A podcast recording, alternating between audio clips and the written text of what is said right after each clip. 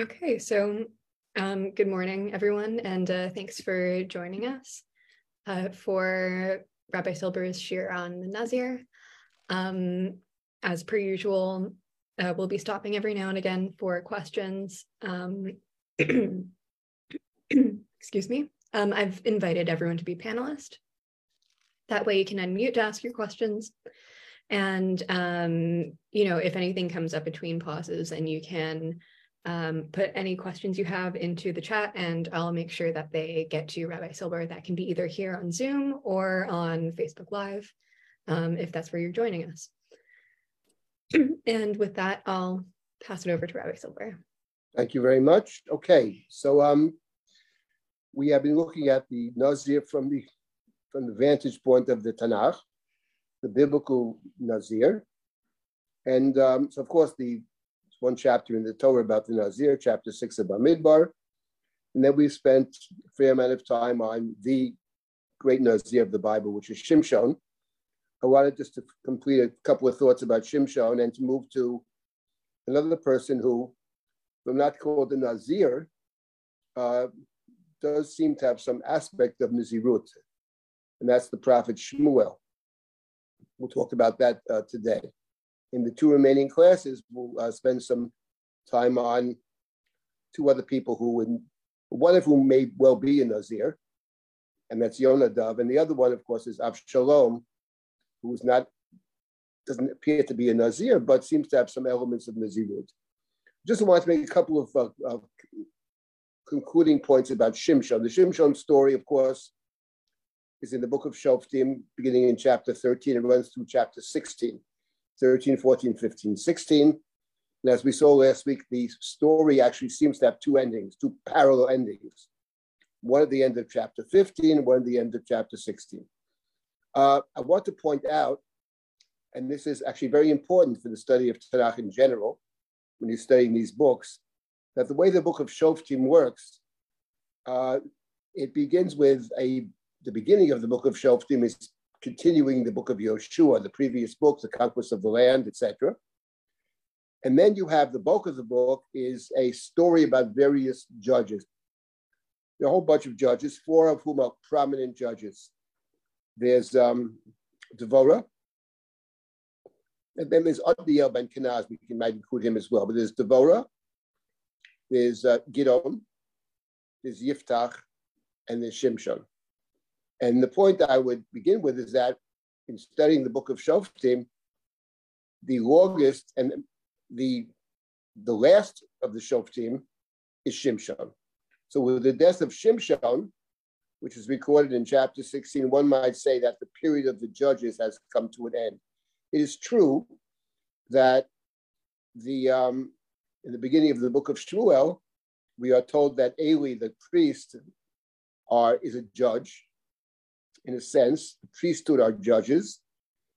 But that's different. There is something about, there is less about an individual charismatic person leading as opposed to the high priest. And even Shmuel, the prophet, could be seen as a shofet of sorts, but he's a, he's a prophet. But in terms of shoftim per se, uh, it's the Shimshon is the last of the Shoftim, and that's actually a very important point. Because the book of Shoftim is about a time in history when we don't have the appropriate mechanism for leadership. There's one Shofet, there's another Shofet, and the Shoftim have sort of a tribal cast to them as well. And the book of Shoftim is preliminary to the book of Shmuel, which is about kingship. People want to have some kind of central government for all and even as important, a system in which power is passed on uh, to the next generation. You don't have to do a new job search every generation because it passed down in a hereditary form, typically father to son, but from relative to close relative. That's how it works. So let's keep this in mind. The book, the end of Shoftim, with the death of Shimshon, one might say the experiment of the Shofet has more or less come to an end. So we, we already discussed Shimshon, and there's of course always more to say. I just want to uh, go back to a point I made about Shimshon. Shimshon is the great Nazir. He, of course, loses his power when his hair is cut. And as we discussed, the cutting of the hair is symbolic of the fact not that he loses his power because his hair is cut. He loses his power because, in some sense, he's betrayed his mission. And what the mission involves is a kind of intimacy with God, a closeness with God. He can't betray the secret. In that sense, Yosef and Shimshon have something very deep in common. What the Yosef story is about and what the Shimshon story is about is somebody that has secret knowledge and secret knowledge that uh, only he has. Yosef shares at the end of his life, he shares his thinking at the end of his life. The two stories are not identical, obviously. But in the case of Shimshon, his mission, his intimacy with God, he works for God. He has his own rule book, he has his own code. But apparently, what is central to the code is not betraying God's, God's confidence and God's intimacy. And when he tells Delilah, because he falls in love, which is his undoing, uh, he betrays the secret, and then the cutting of the hair, he loses his strength. But at the very end of the Shimshon narrative, which is the end of chapter 16, the end of the Shimshon narrative, Shimshon is blinded, he's put in jail, and he's and the all the in the house of Dagon, their god, have come to see Shimshon play before them. They mock Shimshon. With sachek is the term that's used in chapter 16. And Shimshon is helpless there, blind, and he's a mock. The, the Philistines mock him, taunt him, or make fun of him. And then with the very end of the story, we're told the very end of chapter 16, verse number 27.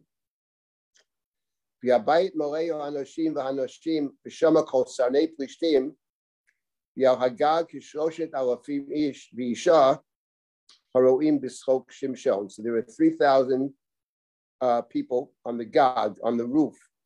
In general, in the Bible, being on the roof is dangerous. Uh, Gog is a dangerous place because, among other things, there's no place to go but up, and you can fall off the roof. The Torah, in fact, in the book of Dvarim, says when you build a house, you should put a parapet around your roof, lest somebody fall off. So the Gog, the high point, is a dangerous place to be. And here we have them on the Gog. They've all come to see Haroim B'Schok Shimshon. They're watching Shimshon dance. They're watching, they're mocking Shimshon. And now in verse number 28, Vayikra Shimshon El Hashem Vayomar. In verse 28, Shimshon calls out to God. He called out to God also in chapter 15 when he, would after he had slain many of the Philistines, he's very thirsty, so thirsty he thinks he will die of thirst. And he cries out to God at the end of chapter 15. And now in chapter 16, once again, he cries out to God.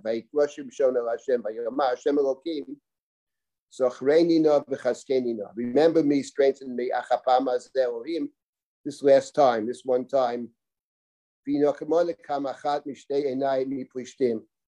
if only if, if I I, I want to take revenge, he says. It's not clear what nakama means. But he wants to take revenge for the fact that he's been blinded by the Philistines. This is the second time that Shimshon prays to God, cries out to God. And it's interesting because in the book of Judges, he's the only person that actually prays to God. No one else is praying in the book of Judges, only Shimshon. Shimshon's prayer was answered in chapter 15, and Shimshon's prayer will be answered in chapter 16. And the point over here is that this reflects this closeness that Shimshon has to God. Shimshon is, is Shimshon is God's creation. Shimshon is God's child in a very real sense. And so there's a closeness, there's an intimacy, and prayer, he will regain his strength through through his through his prayer. Now we're told earlier in the chapter, by the way, that after they had captured Shimshon, uh, in back in verse number 22 of chapter 16, Vayochel Sa'arosho with Sameach Kasher Gulach. After he was captured and thrown into the jail, he was a grinder in the Beit Asurim. Um, his hair begins to grow again. So that's interesting. That is, again, once again, the, the uh, book of Shoftim is tying in the growth of the hair with the strength. But as we see over here, it's not just that the hair is growing back, but the hair growing back means there's an opportunity for Shimshon to regain his strength. But the regaining of his strength will be through, through, through his prayer. And notice once again that when Shimshon asks God to strengthen him and remember him, he puts it in terms of he wants to take vengeance, he says, for the fact that he's been blinded.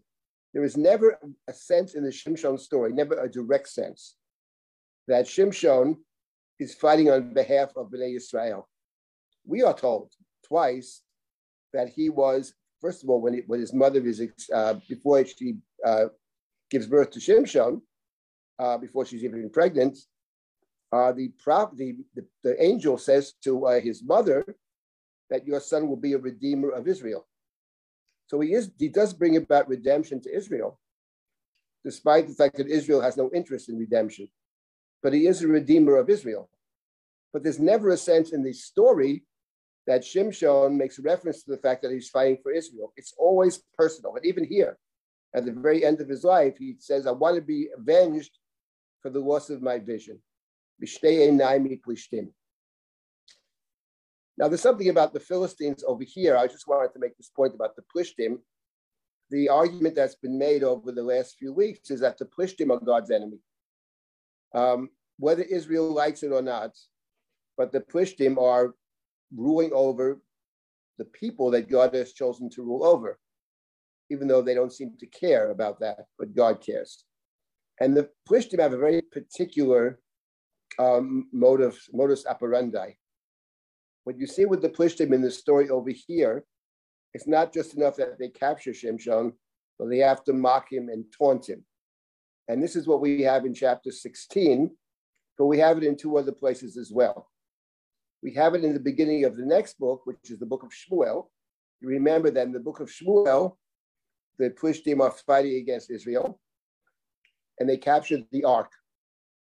The, the Israelites think that they lost the first round of the war because God was not with them, which is probably true. But they think if they bring the ark into battle, then God will be with them. Either they're assuming that God will be with them because the ark automatically brings God with the ark, or they're assuming something else, which is if we bring the ark into battle, and the Philistines will see the ark and think that the God of Israel is fighting on their side, then God can't afford to lose. Because if God loses the battle, if Israel loses the battle, it will be perceived as if God has lost the battle. That's what they think. But it turns out in the book of Shmuel that God doesn't seem to care about that. God is willing to be for the ark to be captured. But what God is not willing for is for the ark to be mocked. They place take the ark in the beginning of the book of Shmuel, if you remember, and they bring the ark to the house of Dagon, their god. Over here, we have the same story over here, which is they've gathered in the house of Dagon, the 3,000 of them or whatever, to mock Shimshon. So um, that's found um, in verse number 23. So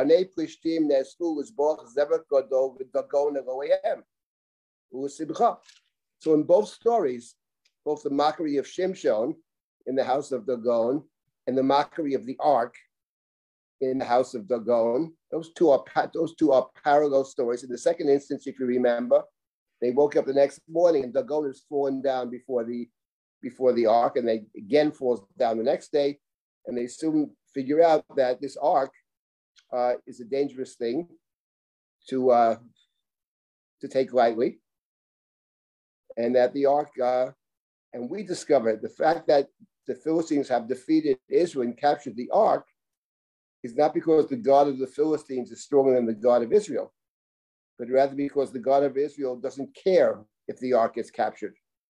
The God of Israel doesn't want the ark to reside amongst the Israelites in the in Shiloh because Shiloh is run by the corrupt priests. Those are two parallel stories, and then we have another story, a third parallel to these two stories about the Plishtim, and that is also found in the book of Shmuel, the end of, of the first, first book of Samuel, Shmuel Aleph. there, that's the death of King Saul. And uh, King Saul is fighting against the Philistines who amassed this enormous army. And Shaul is afraid. And in point of fact, the Philistines are surrounding him and shooting him, and they kill his children. They kill Jonathan, and they wound and they wound Saul. And Saul uh, says to his arms bearer that he should kill him, should kill Saul, because, said Shaul, if the Philistines find me, they will capture me and they will humiliate me and they will mock me. And so the arms bearer refuses to do it.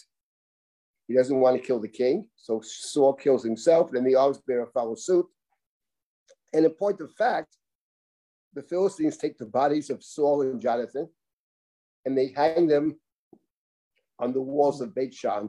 so that's the way the Philistines operate. And then, of course, the people of Yavesh Gilad travel all night and they retrieve the bodies of Saul and Jonathan. They, they bury the bodies of Saul and Jonathan. So we have three cases of the Philistines where they act in similar fashion, which is not just defeat the enemy, but to try to humiliate or mock or degrade the enemy. That's the case of Shimshon. That's the case of the ark. That's the case of King Saul. In any event, God has little patience for the Philistines.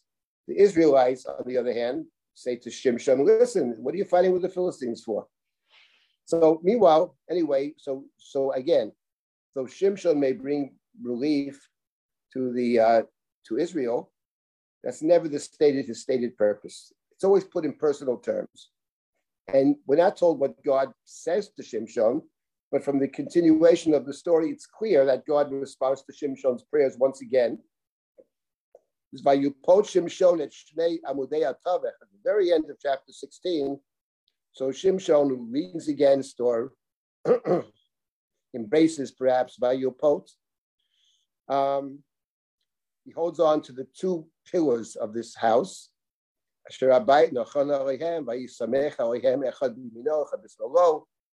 grabs these two pillars. I will die with the Philistines. He lived with the Philistines. He will die with the Philistines.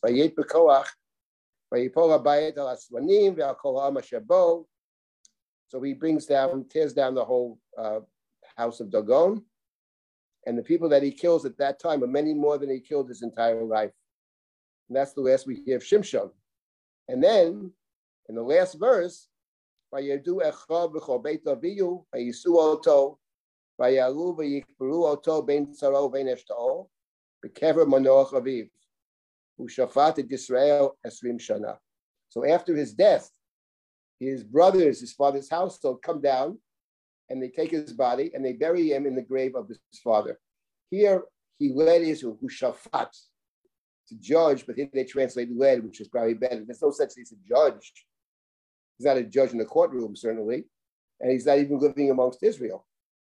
I mean, he is leading Israel. Shoftim in the book of Shoftim are generally not judges. The only judge in the book of Shoftim is Devorah. All the others are charismatic leaders, military leaders, etc. So here too we have in just a final thought that in this, in this verse, where he's buried, taken back after his death and buried in his father's tomb, buried with the family, that's another link that we have to the Yosef story. Because Yosef is basically his entire life, he is separate from his brothers. He's Nazir Echav. He's separate from his brothers. When they come down to Egypt, he eats separately from the Egyptians and from the brothers. But the end of the story of Yosef, he instructs his brothers, after I die, someday take my bones back, back to the land of Israel, back to the promised land. There you bring me back. So Yosef, Yosef tells his brothers that someday we, we will be reunited. Not in my lifetime. In my lifetime, I'm here in Egypt. But sometime after I die, I, I, I impose upon you an oath to take me back with you together. Here too with Shimshon, he leads a life completely separate from Israel, his entire life. But at the end of the day, his behavior does have a salutary effect upon Israel, whether they want it or not. So there he's a mm-hmm. Nazir from before his birth till his death. But after his death, he, is reunited with his, uh, with his family. Okay, before we move to the next uh, next point, I wanted to stop here for a moment and take comments or questions about Shimshon, and then we will move to the next uh, so-called Nazir, though it's not clear if he's a Nazir or not. And that, of course, is the Shmuel, prophet, the prophet Samuel. Uh, let me stop here for a minute. Rabbi, comments or questions? Rabbi, this is Michael Platzer. I just wanted to know uh, a, a, quick point. Why isn't the mother of Shimshon uh, mentioned in? She has seems to have no name. We, right, we, that's true. Do, uh, we know why? I mean, I don't know why. It's, it has to do with, I suppose, she's called the wife of Manoach. Maybe it's sort of ironic in a way because the angel and God only speak to her. Manoach, Mrs. Manoach, was, uh, you know, um, it's not uncommon in the Bible for the women not to be given, we're not told their names. But in this particular case, I think it's ironic mm-hmm. because Mrs. Manoach sounds like she's she's subsidiary to Manoach. But in the birth of Shimshon, she's the only actual player. She's the only one that God speaks to and speaks to twice. And the husband, who comes across as sort of a fool, yeah. is someone that the God and the angel don't even bother speaking to. And so it's sort of ironic. I mean, the point that I made earlier was that the if we think, think of it's a patriarchal society, the men sort of represent the society. So Manoach is a good representation of this particular society, which couldn't care less about the Philistines, doesn't care about their own destiny and their, and their own sense of commitment. But I don't know, maybe it's ironic in this particular case that even though she's Mrs. Manoach, but she's the main player, and Manoach is irrelevant at best in the story. Uh, is there any other comment? It's, it's, a good question. Yeah, any other any other comment?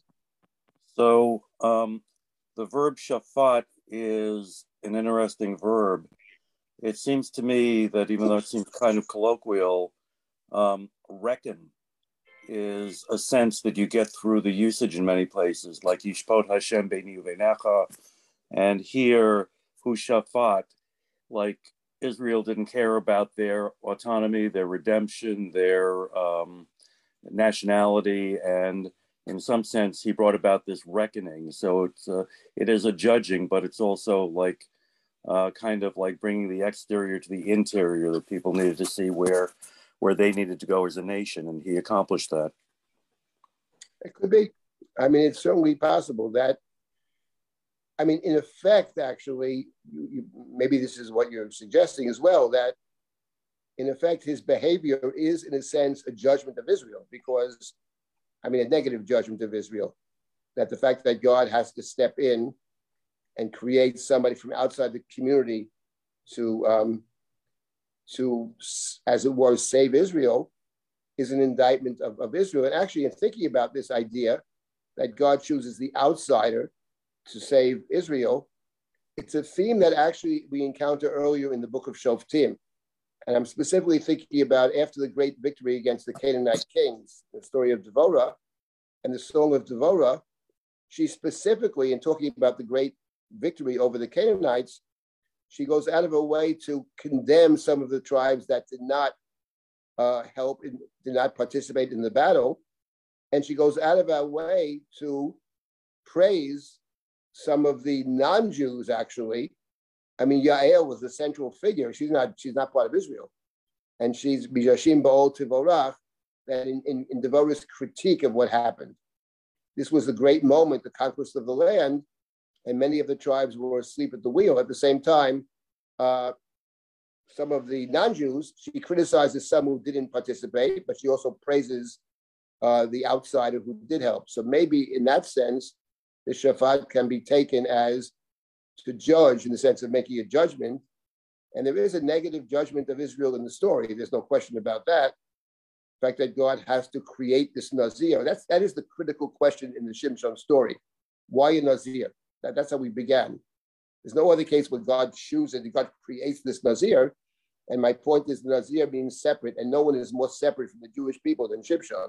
His entire life, it's four chapters long, he's not really living amongst Israel at all, and his interaction with them is pretty negative, uh, in, in, in general, quite negative. So maybe the shafat, a sense of reckoning or judging, he's a judge uh, by implication of he's, he's, he's judging, he's visiting punishment upon the Philistines, but he's also implicitly uh, judging Israel for their inaction, for their failure to, to fight God's, to be on God's side, as it were.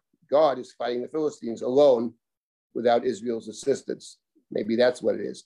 But it's certainly the case that Shaphat, in the plain meaning of the book of Shoftim, does not seem to mean, generally speaking, to judge. Could mean to reckon, could mean in some sense to lead. I don't know. It's a, it's a, it's a, it's a good question, the specifics about Shafat. Um, is there anybody else? Thank you for the comment. Is there anybody else who uh, uh I, I uh, there's an idea that that's percolating in my head off something that you said that um, it's always bothered me that she is known by as Eshet Manoach, although she's the one who's active. And I was thinking that um, since you're you've been saying that Shimshon is the outsider and that it's the outsider who can affect change and that so resonates with the story of Hannah that she has to be the outsider and that's that's the next story that comes right. up yes, and is. that manoach reminds me of passive of uh, the passivity and here is this person he's the man he's the patriarchal society that is going along humdrum and doesn't want to get involved and won't make a change. And she is the woman who is, Hashem is like, you are the, the change maker here, but it's Hashem who's doing it. While in the next story, when she goes to the Mishkan, Eli can't, it's so, the, the, the wheels of change have so or the wheels have so got stuck in in in you know an atrophy that he can't even realize this woman who is about to affect change. And she has to do all the work to change it. It's like setting it up that here hashem calls on her and the husband can't get get his act together at all and in the next one the husband says to her you know aren't i good enough he doesn't re- again the husband doesn't realize it and the woman has to do it all by herself. And Hashem isn't even involved. He's more on the sidelines until Shmuel comes along. It's like one step even more removed. But okay, so that's is... a perfect lead into what we're going to do next. We're going to right away do that story of Hannah and and Shmuel. That's actually the very next story. And you, uh, among among other points you made, you mentioned that the, in a certain sense, the story of Hannah is actually the next story. Now there's five chapters in between, but chapters 17, 18, 19, 20, and 21, these chapters are a kind of epilogue to the book of Shoftim. They're not the, the, the judges. Shimshon is the last judge. And beginning in chapter 17, we have two stories, the idol of Micha, and then we have Pilegesh Bagiva, which is a kind of epilogue to the book. Now, the theme of the last two stories will be that there's no king in Israel, and then no king in Israel, there's anarchy. Right. That leads us to the book of Shmuel but it actually turns to the next story that is could be seen as really a continuation. You're exactly on target here. It's the story of Shmuel and Chana, and that's where perfect jumping off point because that's what I wanted to talk about next when it comes to when it comes to Shmuel. Um, before I, I just see the women as connected. You know, like the next. For sure, no, we, we, we, I will discuss that in, in, in two three minutes. I'll get to that. Yeah, there's no question that the two stories are connected in many ways, including the women who are quite different, obviously. Um, is there anybody else before we jump to Shmuel, who is seen by the Mishnah certainly as a Nazir? I wanted to talk about that. I'm not going to do the Mishnah now, but the Mishnah sees Shmuel as a, as a Nazir. In fact, in the tractate Nazir, the last Mishnah in the tractate talks about Shmuel. Shmuel is a Nazir. Um, it's interesting that the Mishnah in tractate Nazir does mention Shimshon as a Nazir, but Shimshon is sort of, he's different. He's not a normal Nazir. He's a Nazir Shimshon. He's different. But Shmuel, the, the tractate ends with Shmuel. So let's take a look at that. This is chapter one of Shmuel. And as, uh, as was mentioned just now, the um, book of Shmuel begins by telling us about a fellow named Elkanah. And he has two wives. One is named Chana, and one is named Penina. Penina has children, Chana does not. Elkanah loves Chana more than Penina, uh, the childless wife. And now the story begins in verse number three of Shmuel Aleph. Says, This fellow would go from the city periodically, to bow down and sacrifice to, in Shiloh. Shiloh was the central temple. Shiloh was the precursor to Jerusalem. Bisham Shnei B'nei Elicha, Nil Pinchas, Kohanim Hashem, and in Shiloh they're the two priests, the sons of Eli, who minister unto God, priests of God. We discover in the beginning of chapter two, they are utterly and completely corrupt. Anyway, there's this fellow goes up with his family, including his two wives, to bring sacrifices and to bow down before God. Shiloh is the central temple of Israel. And now we're told this famous story. It's the Torah reading, is the Haftorah of Rosh Hashanah. And on this particular day, Elkanah brings sacrifices and he gives portions, sacrificial portions to the members of his family. He gives Chana. Now here the question is what it means, Mona Achat Apayim, uh, which probably means he gives her some extra portion. The JPS translation is strange here, but it's clear that he's favoring her. He gives her an ex- extra portion, or perhaps he gives her a portion equal to all the other portions, and it, it explains why. He loves Chana. God has prevented her from having children, so maybe he has some pity on her, but he also loves her. So it's not a good situation. He has two wives, but he demonstrates favoritism to one of them. Reminds us of the Joseph story. That never works out well. And of course, over here, it doesn't work out well either because the, the her rival, the other one, would taunt her, would mock her, would make her life miserable. Fine. And then in verse number seven, he would do this all every year. Elkanah would do the same thing every year. He would go up to Shiloh, he would favor Chana, the other would taunt her, and uh, and in verse number seven, tochau, and Chana would cry and not eat. In other words, he wants to give her an extra portion to eat. He, she ends up with, with, with, with less because she can't eat. She's so upset with the mockery, with the taunting of her rival, that she could eat nothing. So Elkanah's idea of favoring her by giving her the extra portion, of course, does not work well for Chana. And he seems to do the same thing every single year. So in other words, you got to wonder what he's thinking. He also makes the periodic trip to Shiloh, and we're told in the very beginning of the story that Shiloh was a place of utter corruption. I mean, the reader doesn't know it quite yet. The reader may know it. If you turn the page, you know it right away. There's something wrong with Shiloh, so wrong that God plans to destroy it. And now the husband says to Sechana, who's crying, What are you crying about? What are you crying about? Am I not better than, than, than, than 10 children? The answer, Chanis doesn't say anything, but her answer is no, because she wants to have a child. Anyway, now we have the famous story of Chana. So Chana, after they had eaten and drunk, Chana uh, is in Shiloh. the high priest of Shiloh is Eli. Even though in the beginning of the chapter it mentions his sons as running Shiloh, but Eli is the high priest. Eli is the priest sits on a kisei, sits on like a throne, a special chair. And he's sitting there.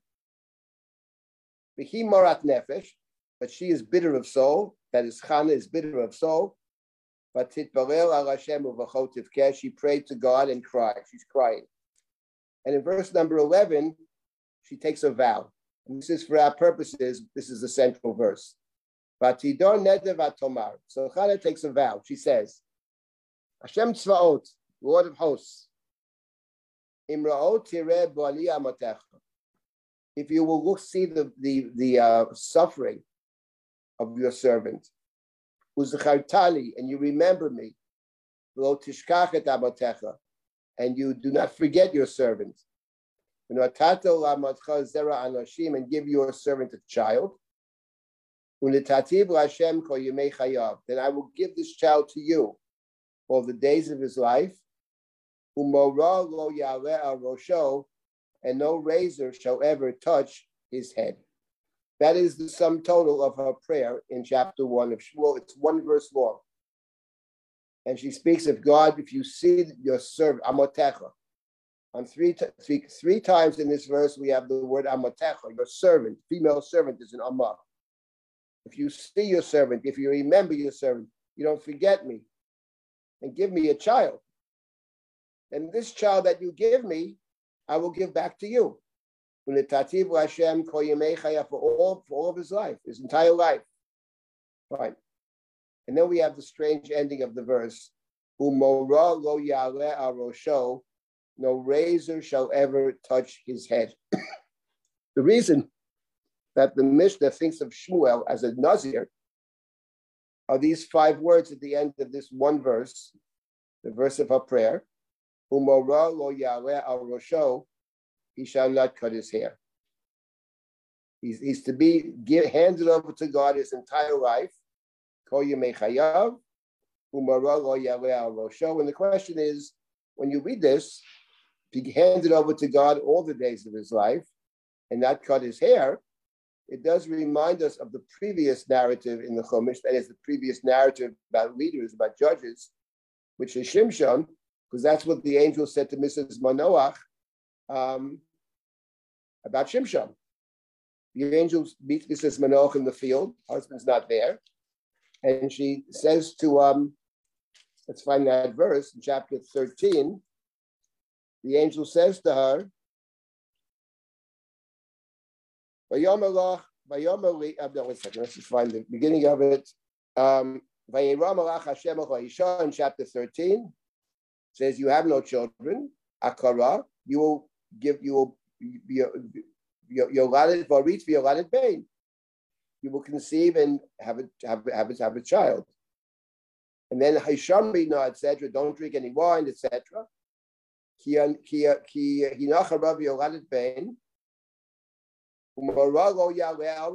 Exactly the same words. Verse number five. No razor shall no razor shall touch his head. He will be a nazir from, from the womb on. He will redeem Israel from the Philistines. And later on, um, later on, the husband says, she says, the snow came to me. He's very, um, very frightening. She leaves out about redeeming Israel, but she says in verse number seven,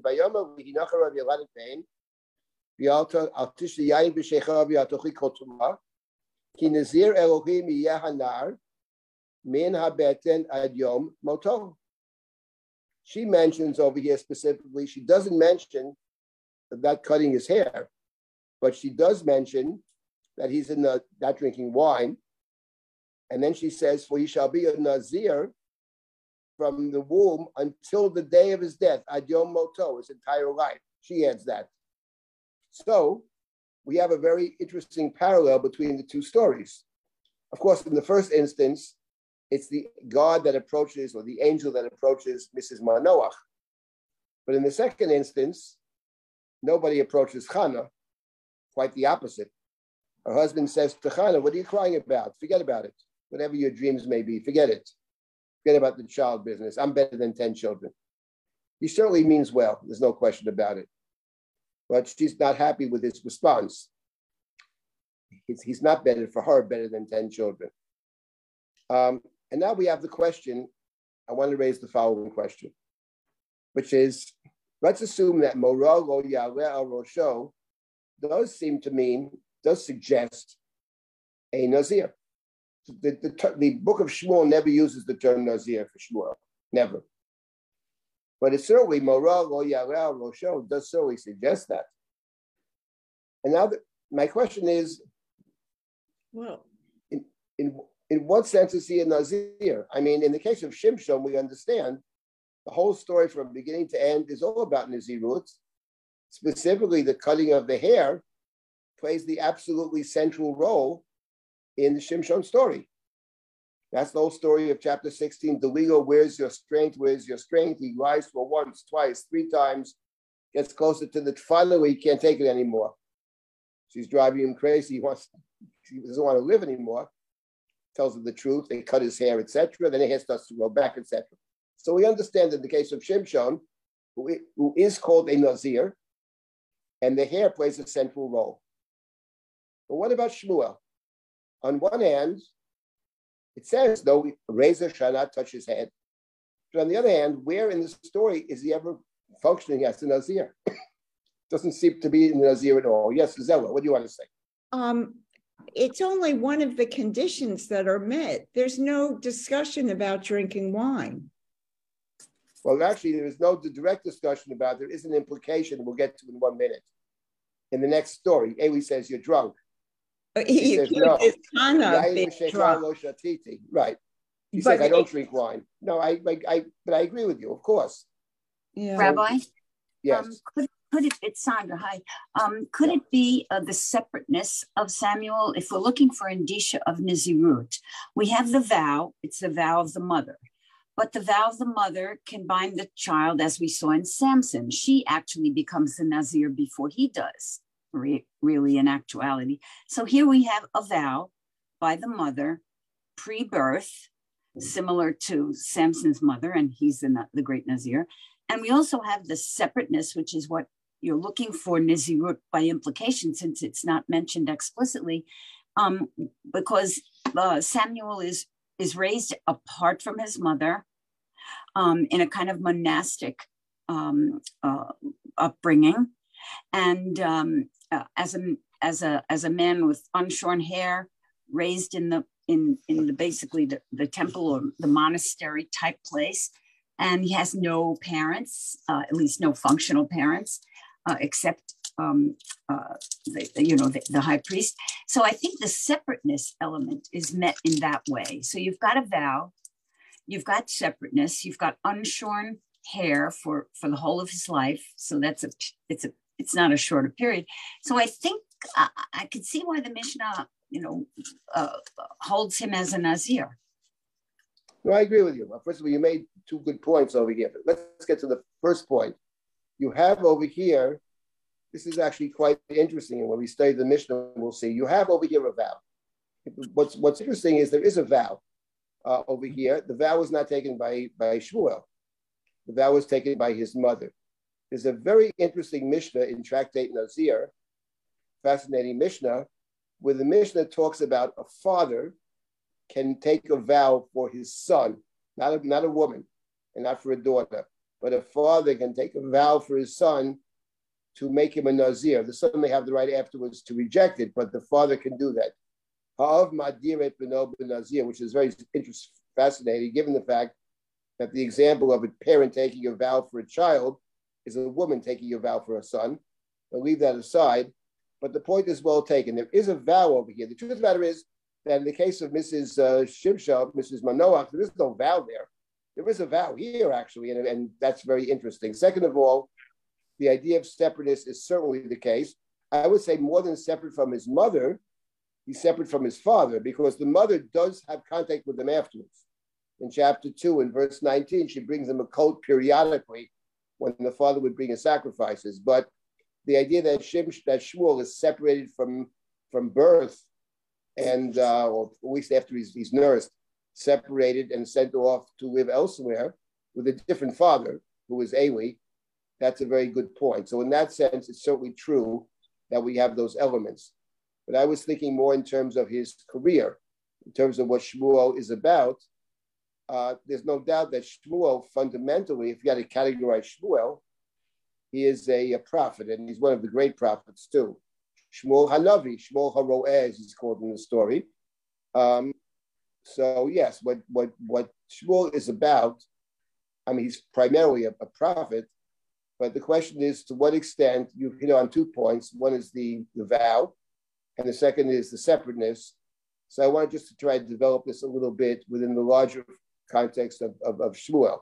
But uh, excuse uh, me, yes. you know, we might be able maybe to say that he was a Nazir um, from birth, because we learn that Hannah doesn't partake of any festive meal. And then she says, you know, that the, the no razor will come. So maybe just with, you know, the same thing, you know, before. Right. In other words, the parallel would be there's certainly a parallel in the story between Chana on one hand and let's say Mrs. Manoach. Parallel, yeah. but different, but different. Um, because in the case, what's interesting is just to follow up two points to Tova. First of all, in the continuation of the story, so she's crying, and her prayer is a silent prayer. Uh, her, her, lips are moving, we are told, but no sound is coming out. And um, Eli, and Eli, the priest, is washing her mouth. So we have in verse number 13 that Chana is moving her, her lips, but no sound can be heard. Kalolo Yishameya, Eli and Eli thinks she's drunk. So Eli says to her, Eli says to her, How long will you make a spectacle of yourself, drunken woman? Leave here until you sober up. So he accuses of being of being of drinking. And Chana's response is, Vatan Chana Lo Adoni. No, no. Ishat Ruach Anochi. I'm a bitter person. Yain V'Sheicha I don't drink wine. I don't drink wine beverages. I pour my soul out before God.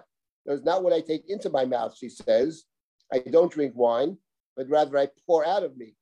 I pour out of me, my, my soul pours out of me. Right. So in other words, you, are misreading me, she says. I'm, I'm, I'm, I'm, I'm a pouring out my soul. Right. I speak out of great anguish and great distress. But there you have, it's very interesting. There you have a reference to, to, to not drinking wine, which is what the angel said to Mrs. Uh, Manoah, your son will be a Nazir, don't drink any wine. So the point is, as you say, the point is that Chana herself, in a certain sense, is both a Nazir in the sense that she's completely separate. Her husband, everybody else is happy at Shiloh. They're bringing the sacrifices, they're having a jolly old time there. But Chana doesn't participate. She, she doesn't eat, she doesn't drink, and she has no interest whatsoever in what goes on at Shiloh. Um, in the uh, in the book on Shmuel, Malchut Adam, Human Kingship, a book Tova I think you are familiar with. Um, mm-hmm. I talk about this actually. I talk about the fact that what she's really praying for is somebody else who's going to lead the people. That's why she says, if you give me a child, I will dedicate the child to God, who will not be part of this society, who will be an outsider, because she and only she can see when no one else can see that this place is utterly corrupt. The others don't see it. And the reason she can see it, among other things, is because she has no stake in it. She's the outside. She sees perfectly well from a distance. She has no illusions about Shiloh. And uh, the fact is that um, so this is actually very striking. But the difference between the two of them, between Mrs. Manoach and Chana, is that Mrs. Manoach is very passive. She and her husband don't ask for a child, don't pray for a child. All the stories in Breshit about the childless couples, they try to do something about it. Uh, in the case of Chana, she does something about it which no one else has ever done. Because all the stories in Breshit are always about the woman goes to the husband, or whatever it is, or the woman offers to give a servant to the husband. But in this particular case, the husband says, forget about it. But Chana insists, Chana prays. That's unique. We never had this before, where the woman is praying, though the husband says, forget it. So, unlike Mrs. Manoach, there's something about Chana taking the initiative, trying to change things on her own with no support whatsoever. Neither the husband, who is a nice guy but says, forget it, or the priest who misreads her and thinks she's drunk, and both of those people are not, not supportive of her. Yes, when Eli finds out, Eli responds positively. Oh, yes, okay, then God should grant your request. But fundamentally, she's on her own. So the idea that you want to say she herself is a kind of Nazira, one might say, in the sense of being separate, I think that's a very important point, and that's certainly the case. And just to add to what Sandra said, that to that Shmuel is separated from the family. He's totally separated from his father, but his mother still has some connection to him. Later on, we are told in chapter 2, in verse 19, that she would bring the coat. Coat is a symbol of leadership. So she's actually tried to train him to, be, to become a leader. She doesn't give him up right away either. She wants to fully nurse him. It reminds us very much of Moshe, who was also an outsider. Moshe is the ultimate outsider. Okay, let me just make a couple of comments, points here about uh, about the story over here. Um, uh, sorry. Yes. Uh, first, there are just a couple of things in the Q and A. Um, okay, go ahead. And I think so. One of them got answered just uh, briefly here, which was about um, whether Eli ever um, apologizes to Hannah, which uh, yes, he does. And then um, uh, this ML in the chat was also um, noting that the 10 children that Elkanah has with Penina is also another kind of parallel to Yaakov and uh, Yosef. Where do you see 10 children? Um, doesn't say how many children she has in the, in the yeah, text. I'm not. It doesn't I'm mention 10. Sure. Says she has children. By he lift the Yugadim. Maybe there's a medrash to that effect. In the text, it says she has children. She okay. has children, Chana does not. Um, there's a verse later on that the childless woman will have 10, will, will have seven children. That's later on in chapter 2 i mm-hmm. I'll, I'll, get to chapter two in a minute. Um, is, are there any other comments?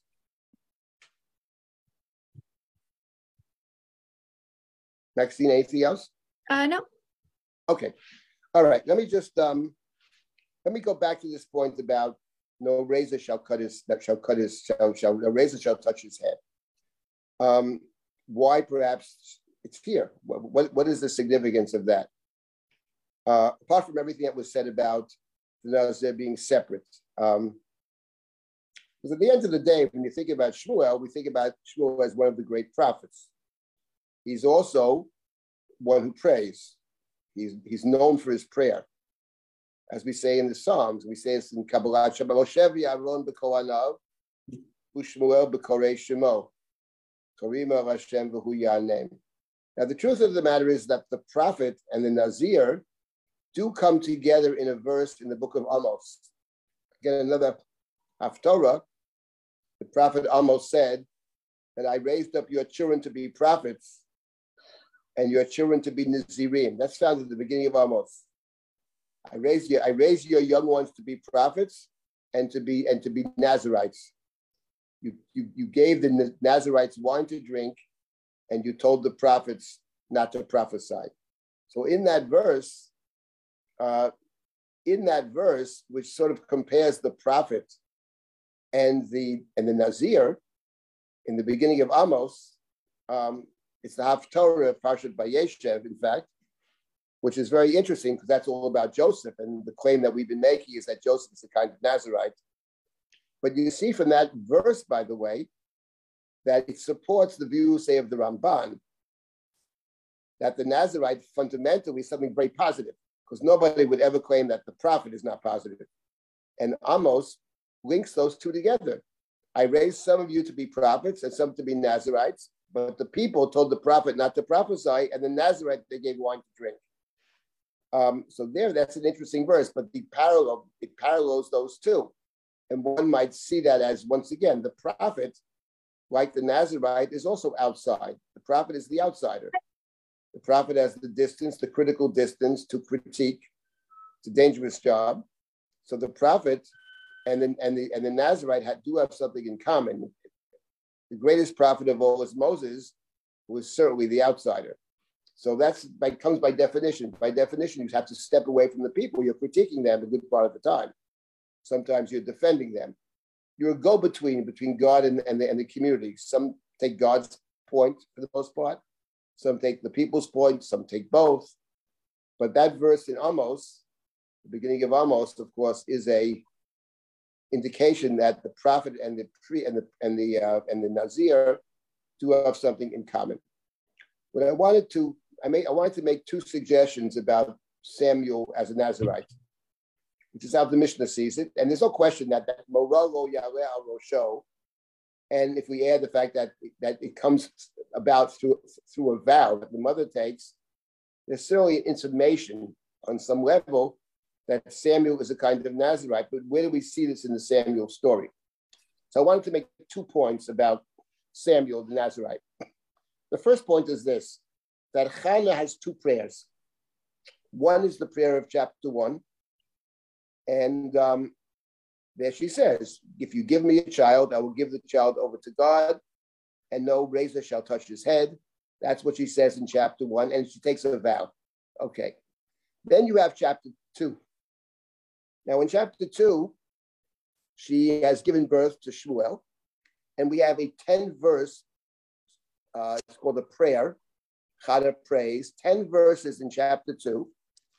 And it's very remarkable little poem because you expect the poem to be all about the woman who has given birth. Oh God, you responded to me. Now I have this child, etc., etc. But when you read the 10 verses of chapter two, there's virtually no reference whatsoever to having a child. There's one half of one verse which talks about way God runs the world. The childless one has given birth to seven, and the one with many children is uh, is is is forlorn. Ada Ala Shiva, Rabat Banim Umlara, that's verse number five of chapter two.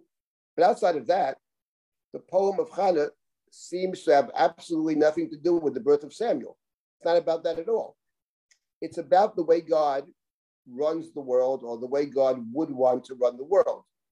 When you read these 10 verses, it's pretty clear that the way God runs the world, God has the ability to or wishes to mete out justice to the appropriate ones. That is, the ones who necessarily who have nothing, if if if, if appropriate, will be rewarded with, with much. The ones who are very haughty and high up will be lowered down. God is Morish, makes poor, Umashir makes rich, Mashpil brings down, Mromeim lifts up, Mekime Afardao raises the poor person from the from the from, from the uh, from the dust, sets them with nobles.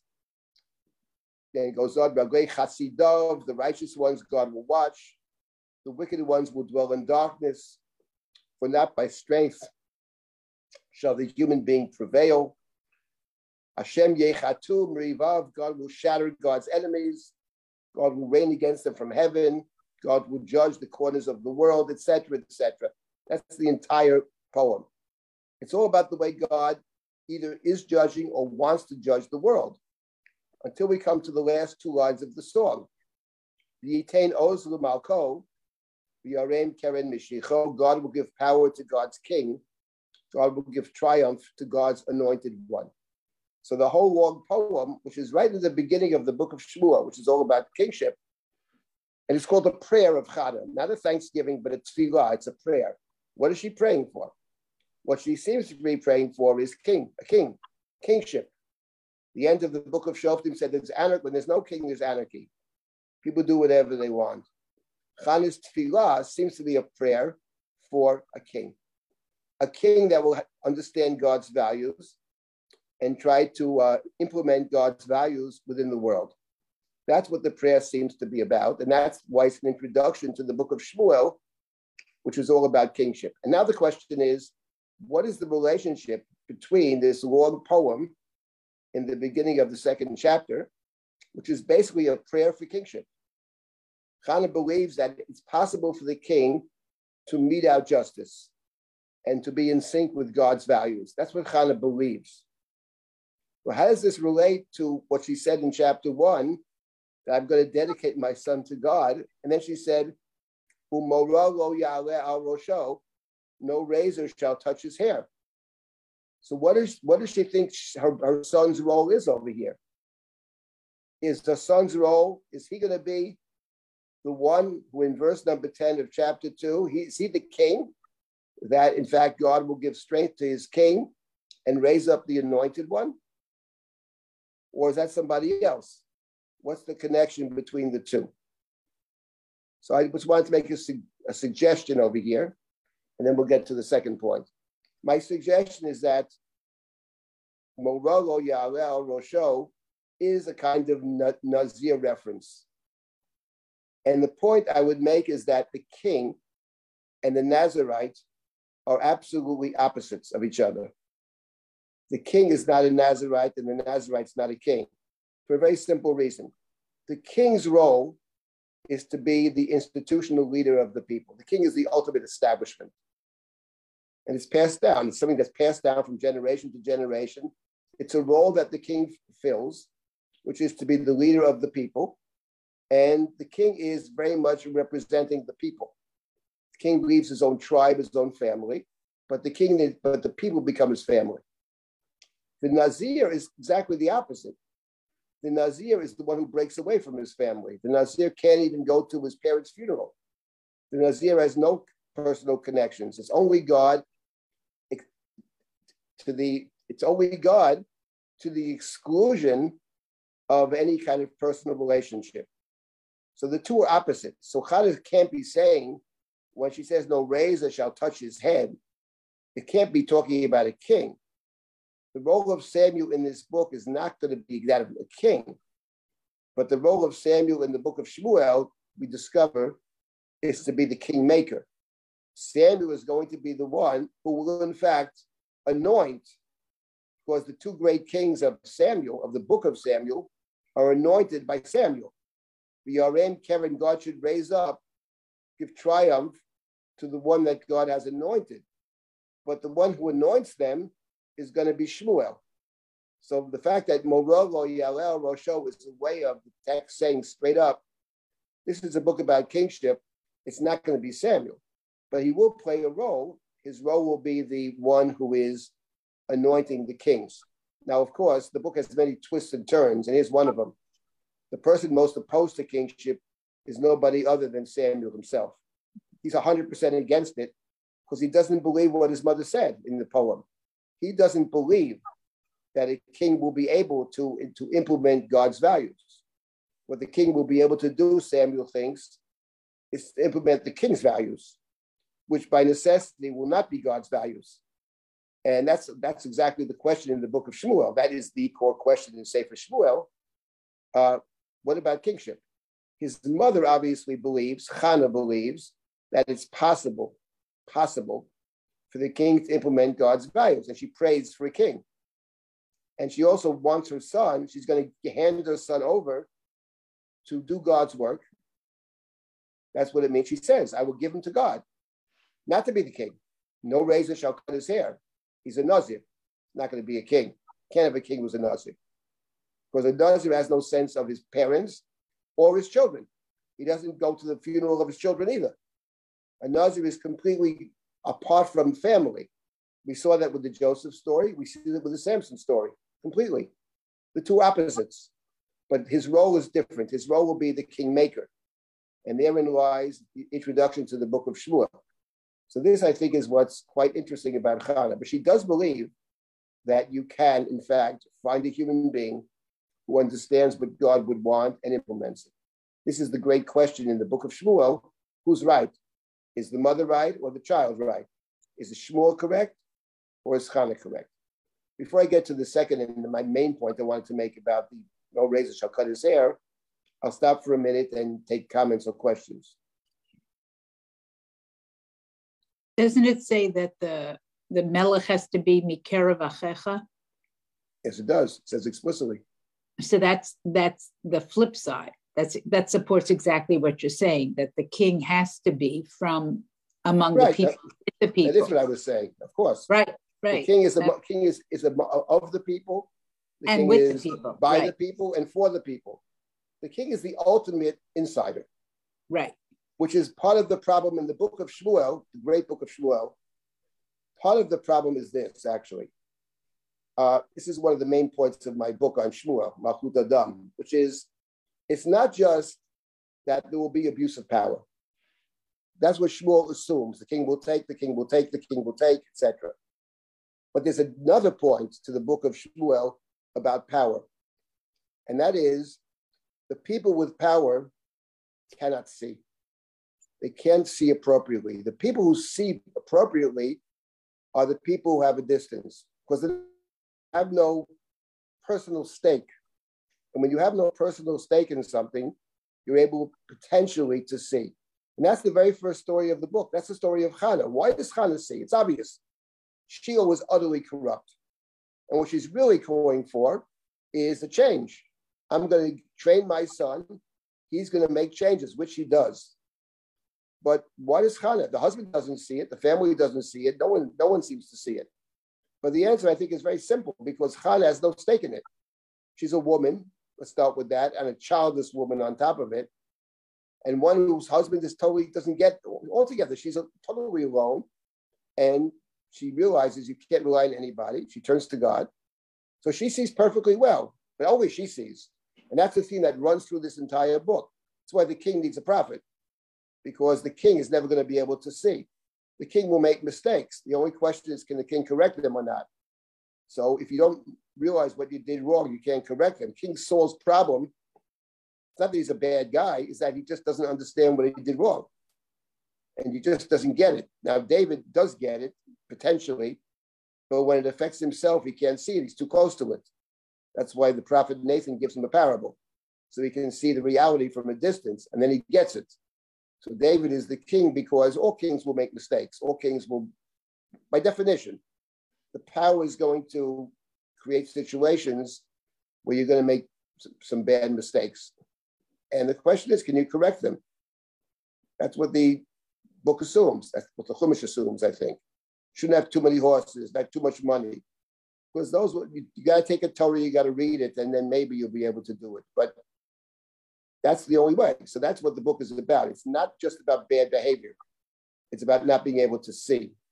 So that's the problem. That's the on the other hand, the king can do a lot of good. A good king, this enormous power, can do all kinds of good. Has the power to implement God's will. Uh, the only question is, will the king implement God's will or not? Shmuel thinks no, it's not possible. Shmuel thinks it's, it's a mistake, terrible mistake. And Chana, in the beginning of the book, says it's possible. Now, the book's about what does the book of Shmuel think is the question. What does God think? We know what Shmuel thinks. What does God think? In my book, I claim that God is basically sides with Chana. That yes, Shmuel's not wrong about the abuses, and there are plenty of them, and the kings are deeply flawed, but it is possible for the human being to understand what God would want and be willing to implement it, is the end of Sefer Shmuel. Anyway, that's another conversation. Okay, is there anybody else before we get to how much time do I have here? Um, we're a little bit over time right now. We're over time? Oh, yes. Oh, Jesus. All right, give me give me two more minutes then, okay?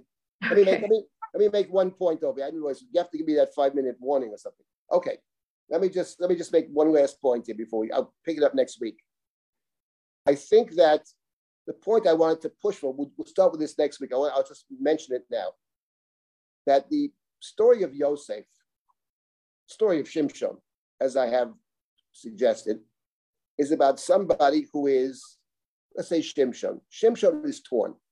On one end, he has his mission.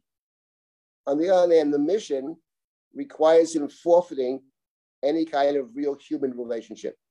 He can't fall in love. He's not gonna, he can't doesn't live among the Israelites. And the Philistines, he uses them for his own purposes or for God's purposes. And then he falls in love. And that's the struggle. That's the struggle. Joseph is the same way. Joseph is torn throughout the Joseph narrative. Does he reveal his identity or not? Without getting to the specifics of that, that's the story. I think in the case of Shmuel, there is that at the heart of the Shmuel story, Shmuel himself, Shmuel is torn. Because on one hand, God tells him what to do. God says it in two words to Shmuel. When the people ask for a king, Yes, I know you're upset about it. Don't take it personally. They've been doing this to me, etc., etc., etc. And the bottom line in chapter eight, over and over again, Shema b'kolam, obey the people. That's your job, says God. Obey the people. And Shmuel wants to follow God. God says, obey the people. On the other hand, he's fully convinced that kingship is a terrible idea he's he's convinced that the better the better path is the path of the one who is separate, whether it's the Nazarite or whether it's the prophet.